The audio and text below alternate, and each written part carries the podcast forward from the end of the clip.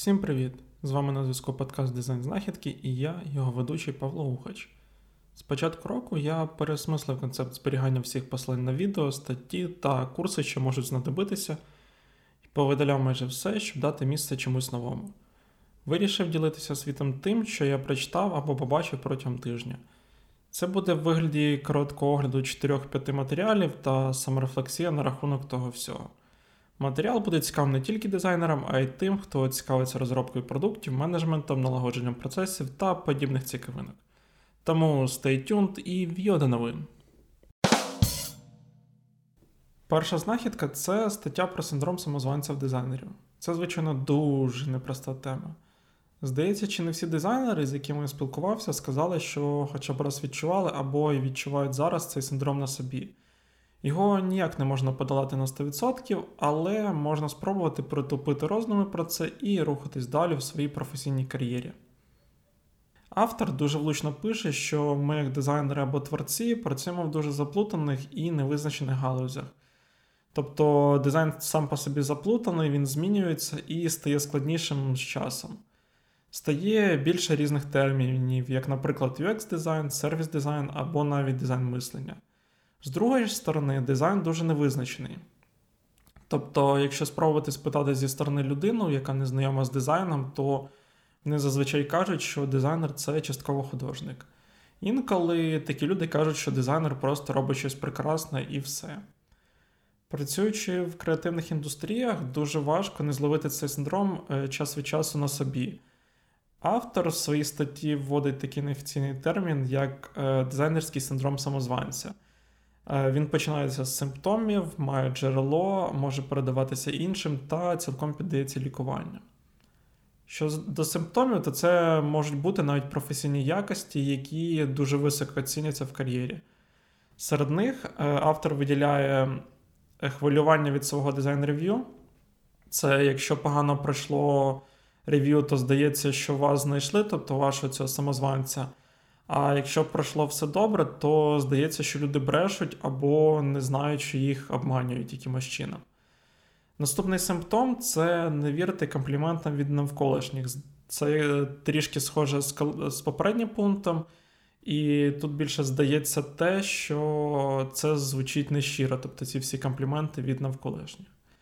Наступний симптом це те, що люди витрачають дуже багато часу на свою роботу. Інколи люди овертаймлять, намагаються компенсувати додатковий час якраз тим, що вони перепрацьовують. І ще один симптом, який я хотів би виділити, це думати, що ви дібралися обманним шляхом е, туди, де ви зараз є. Також е, дуже кльово, що автор ділиться методами, як можна полікувати себе від цього синдрому, тобто зменшити трішки навантаження.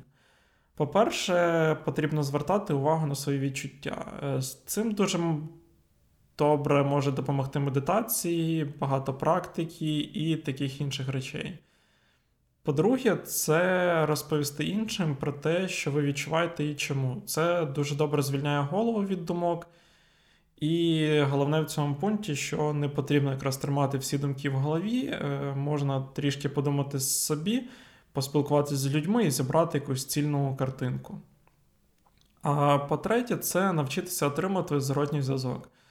Тут е, головне в тому, щоб не сприймати зворотній зв'язок як критику та не думати, що хтось хоче образити. Тобто завжди потрібно розмежовувати ваш дизайн і вас. Тобто ваш дизайн це не дорівнює ви. Ви дуже добре маєте це усвідомлювати. І четверте, що я хотів би виділити, це те, що потрібно адекватно сприймати оточення. Тобто, якщо ви виділяєтесь або ви в меншості, то треба просто сприймати це як е, що ви аутсайдер, тільки без якоїсь негативної конотації, і не плутати це почуття з синдромом самозванця. Тому прокачуйте в собі відчуття впевненості і будьте щасливі. Друге, чим хочу поділитися, це метод зеленої ручки. Дуже класний метод, де грамотно давати фідбек, особливо якщо ти працюєш з людиною вже якийсь час. Наприклад, на початку року я почав менторити в прожекторі на курсі по продуктовому дизайну. Після цього намагаюся активно використовувати цей метод як в менторстві, так і в повсякденному житті. Заключається він в наступному. Не потрібно фокусуватися на помилках і підкреслювати червоною ручкою те, що було зроблено погано. А насправді краще підкреслювати зеленою ручкою те, що було зроблено дуже добре. Так, інша людина не фокусується на проблемних моментах, а фокусується на чомусь хорошому, і вона буде намагатися зробити ще раз так же добре, або й навіть краще. Мені здається, це такий універсальний метод, який можна використовувати прямо всюди, як в навчанні водінню, дизайн рев'ю, так і вихованню дітей. А чому би і ні? Сам метод якраз був винайдений славнозвісним в вузьких колах Шальва Аманашвілі. Він заснував метод гуманної педагогіки, і зможете трішки більше історії прочитати в статтю, яку я прикріпляю в коментарях.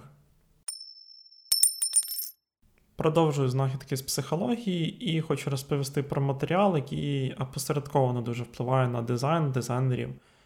В статті на Village і на Давиденка ділиться простою технікою як щоденник вдячності. Дуже простий і потужний інструмент, який може дати поштовх, е, відчувати позитивні емоції, отримувати більше насолоди від життя, е, давати собі ліпше раду з проблемами і здатний розвинути міцніші стосунки.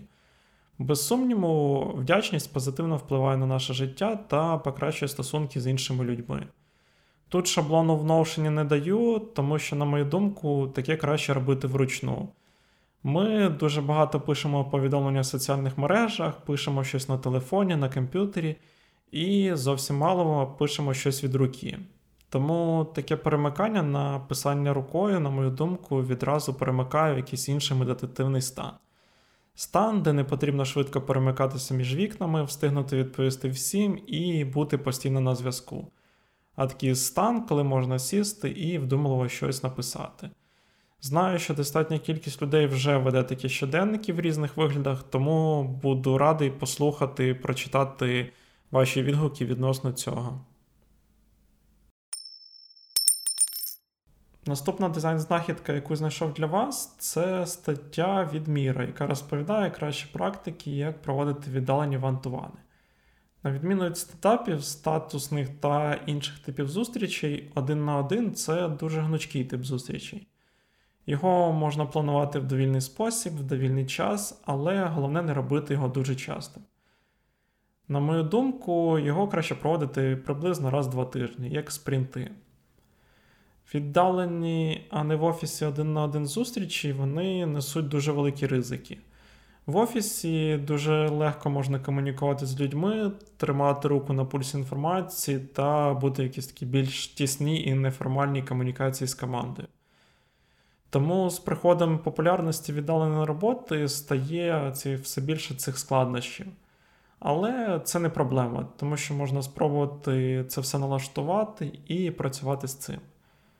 В Miro пропонують шаблон, який включає в себе план розмови, рефлексія на рахунок минулого, дії, які потрібно зробити, щоб щось досягти, та дивитися за цим всім прогресом. Перед початком кожної зустрічі пропонується винести на стікери план розмови і радять виносити речі, які можуть впливати на роботу, але не тільки робочо-продуктові. Тобто, може щось е, в житті трапилось, і потрібно це обговорити або якось підсвітити, що щось не ок. Потім йде блок рефлексії, е, щоб подивитися, що було зроблено в минулому е, від кінця попередньої зустрічі або взагалі протягом якогось часу. Також е, в цьому блоці можна збирати відгуки від інших членів команди або від вашого менеджера, від вашого ліда, від вашого директора. Потім йде блок з тим, що потрібно досягнути, або зробити в такій вигляді канбан-дошки. Тобто є стовпці, е, що потрібно зробити, що в процесі, та що вже зроблено. Це можна кожен раз оновлювати і розуміти, що потрібно ще зробити, щоб досягнути чогось. Звісно ж, е, можна спробувати собі, е, можна спробувати якось це все переробити по-своєму. Воно дуже непогано структуровано. Хоча насправді в мене, наприклад, в компанії зараз немає прям такого формалізованого шаблону, Але після прочитання статті я задумався, щоб спробувати подивитися, як це може працювати в нас, і запропонувати обговорити всім, кому це також відгукується. А на цьому слові бувайте здорові! Ставте вподобайку, підписуйтесь на канал та будьте здорові! Всім дизайн, файних вихідних!